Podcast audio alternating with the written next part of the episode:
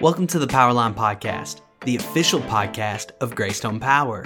I'm your host, Adam Elrod. On this month's episode, we're taking a statewide view as we talk to the Georgia Public Service Commission Chairman, Tricia Pridemore, about what the PSC does for our members and for the state. So let's jump right on in to episode number 15 of the Powerline Podcast. Today, we have a special guest Usually, we interview Greystone employees and discuss how their work impacts you, our members. This month, we're going to take a look outside the co op to talk to the chairman of the Georgia Public Service Commission, Tricia Pridemore. Commissioner Pridemore, welcome to the podcast. Hi, Adam. Thanks for having me.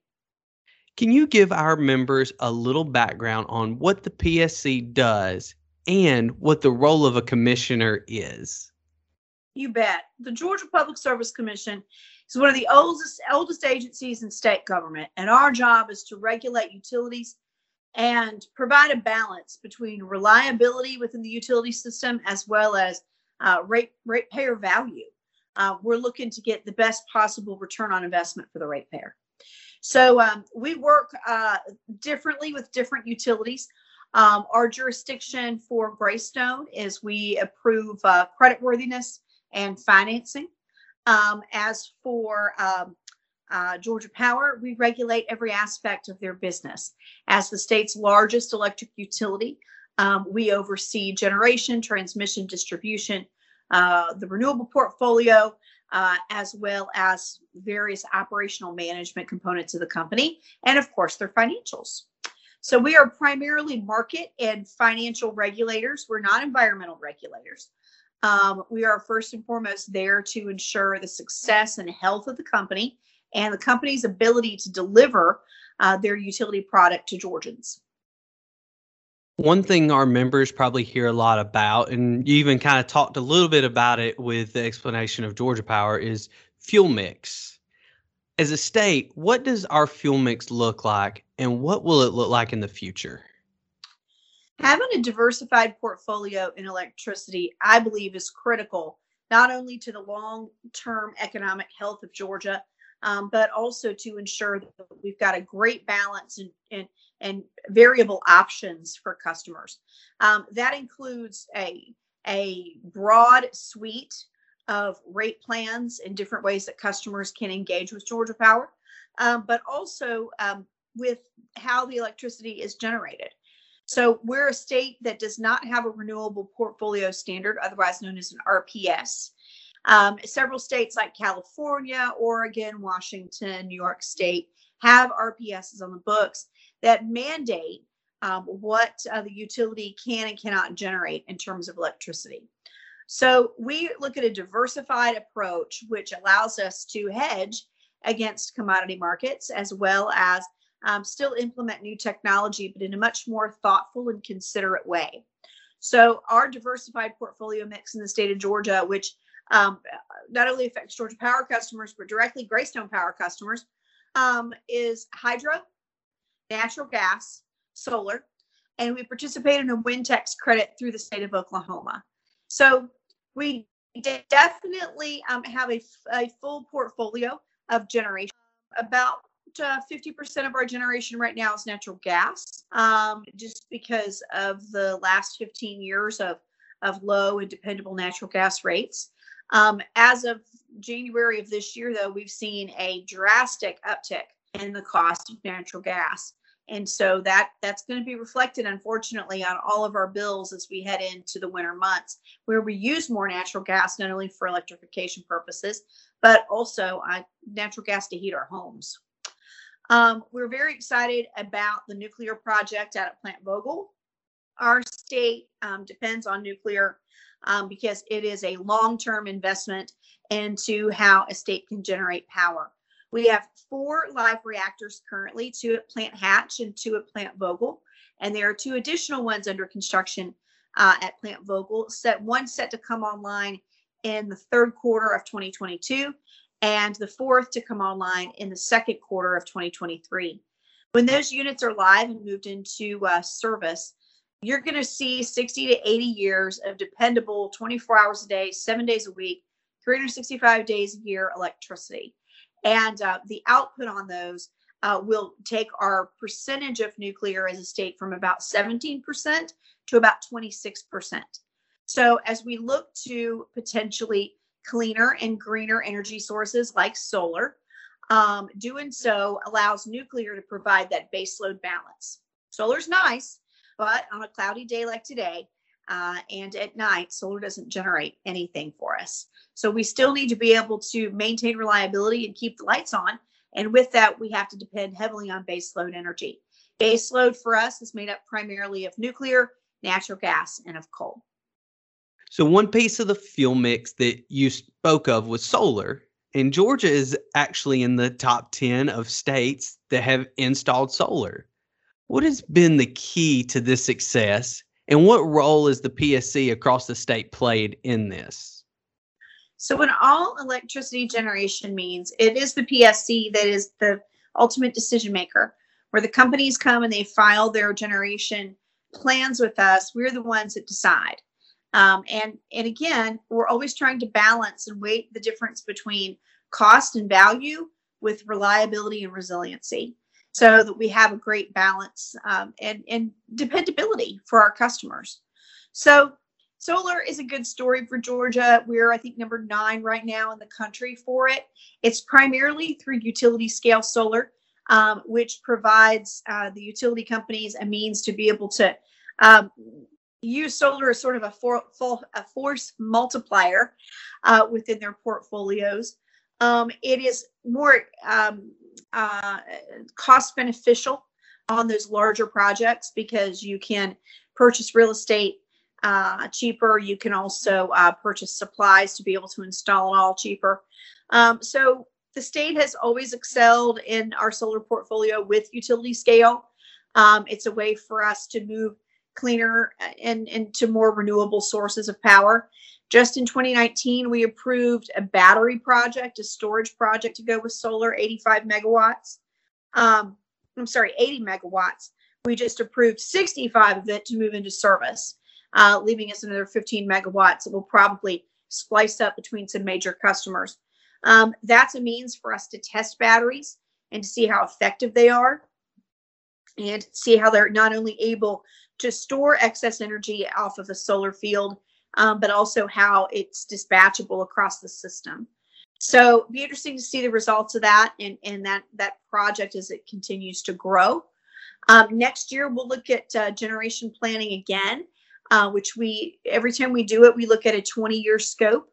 So I'll be interested to see kind of where we end up uh, between the commissioners and the company as to how much more we're going to generate into solar. We have done so without a renewable portfolio standard. And um, we're at the PSC, we make energy policy every day. Um, uh, we, we tend to get very deep into these issues. And, uh, and with that, we just don't have a, a lot of, um, of interference by other outside government agencies and government bodies.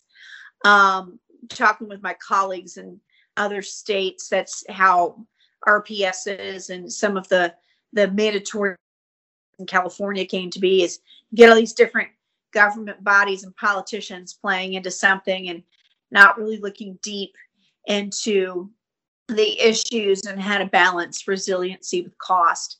So, um, uh, solar is a good story for us, but it's only one page of the story. I think that um, we'll probably see more solar growth, um, but but I hope it's in the utility scale just because it's such a better value for the customer.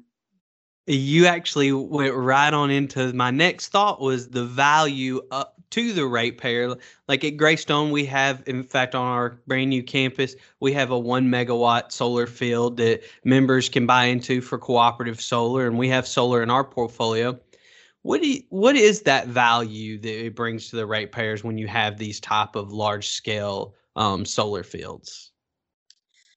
So, a utility scale solar project, we purchased that at below avoided cost. Avoided cost is a formula that's that's derived between all of the costs of other types of generation and takes into account the cost of fuel. Knowing that you don't have fuel to consider for solar, um, it, it, does yield itself to provide a, a, pretty good value for customers. But the other side of that, though, is um, you don't necessarily get the uh, the benefits when fuel costs drop.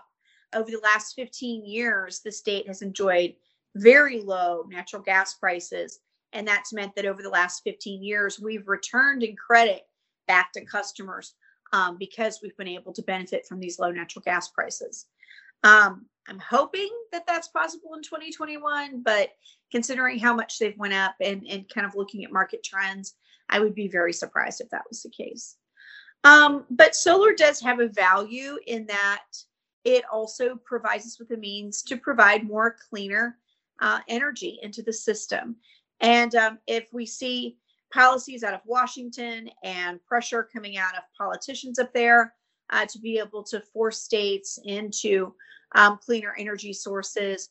You know, this gives us a, a great opportunity to be ready, to plan for that, and to be prepared um, should those those dictates come. I think that is a great explanation of what the value is there. And, you know, one issue that I know that you're spearheading is to help consumers differentiate with reputable solar providers and the not so regular, probably more shady solar providers when they're doing maybe more rooftop solar when it's not the large scale ones. And the fight to keep the latter out of Georgia or taking advantage of Georgians. Could you explain exactly what is happening in these situations and what you would like to see done in this area? So, this originally came to my attention because um, I, I was on Instagram uh, to see pictures of my nieces and nephews, and I started getting served these ads um, trying to get me to sign up for these solar programs, promising me free electricity for life, and also telling me that I could turn my roof into a profit center for my house. And that all I had to do was buy these solar panels and have them installed on my roof and then I would be selling, I'd be generating electricity and selling it back to my electric provider. Now, I, am not served by Greystone EMC. I am served at my house by another EMC. And I, I, knew for a fact uh, that my EMC didn't have any program like that. Um, and I, I know pretty much about everything about Georgia Power's rate structure. So I know they didn't have one either. Um, so I just started looking around. And before I knew it, the the Instagram, Facebook, and social media, um, the, the qualifiers that are used to serve ads to us based upon our interests, um, just hit. I found myself in just a deluge of these ads. And, and they were very specific about different power companies, mentioning them by name, mentioning different utilities by name, rates by name, things that I knew was not only false and misleading advertising, but misrepresentation of the companies. And so um, I started reaching out to different utilities across the state, sending them the ads that I was getting. Um, and then, of course, I reached out to some of the folks in the solar industry and asked them what they were doing to police these these bad actors and figure out who they were. Um, and and so it's just sort of snowballed from there.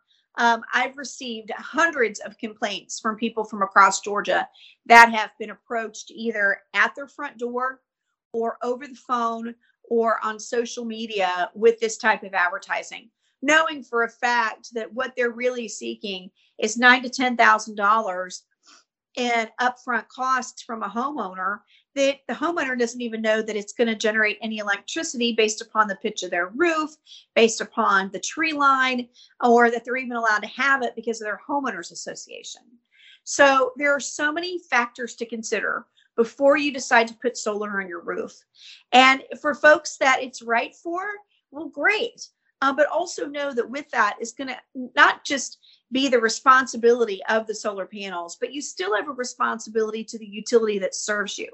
That utility is responsible for getting you electricity at night and on cloudy days like today. Um, they're also going to be responsible for any power that you get back to them in the system.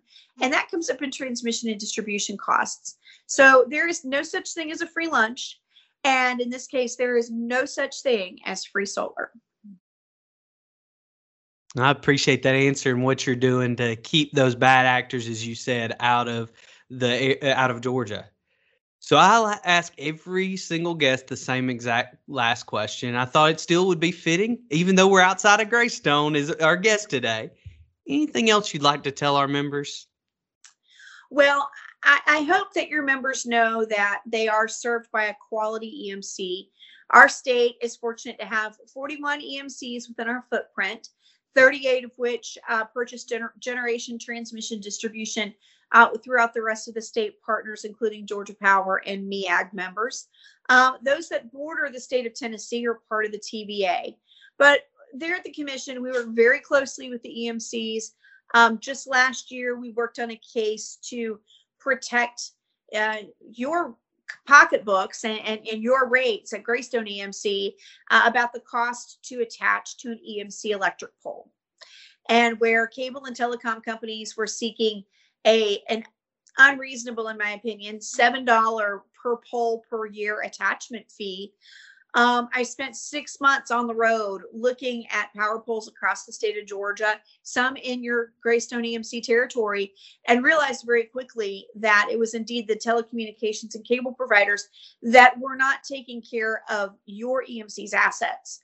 And so, um, uh, along with my commissioners, my fellow four commissioners, um, we voted unanimously uh, to uh, allow EMCs to charge telecom and cable providers $26 to attach to those poles.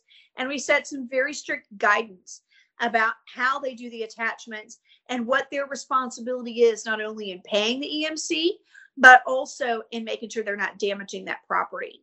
Um, those poles are assets that are owned by you, Greystone EMC members.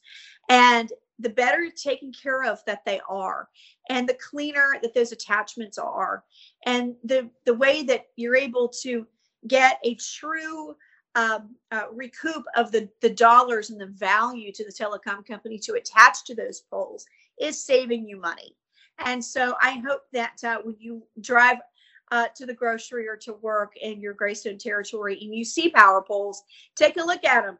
I tell everybody to respect the pole. They're so critical to our lives. And whether or not that we need power to be able to fuel our home or a business or a school, um, the importance of protecting power poles and making sure that everybody that uses that public asset owned by Greystone EMC members uh, is doing so at the best possible value to you. Chairman Pridemore, I cannot thank you enough for joining us today and just all this information for our members. Well, it's great to be here, Adam. Thanks so much. And I hope that you and the entire Greystone EMC membership have a great day. Well, that is all the time we have today. Thank you so much for joining us for episode number 15 of the Powerline Podcast. Make sure you hit subscribe so you get each new episode directly into your podcast feed. And make sure you rate us five stars as well so others will see it pop up in their podcast feeds also. This has been the Powerline Podcast. Thanks for listening.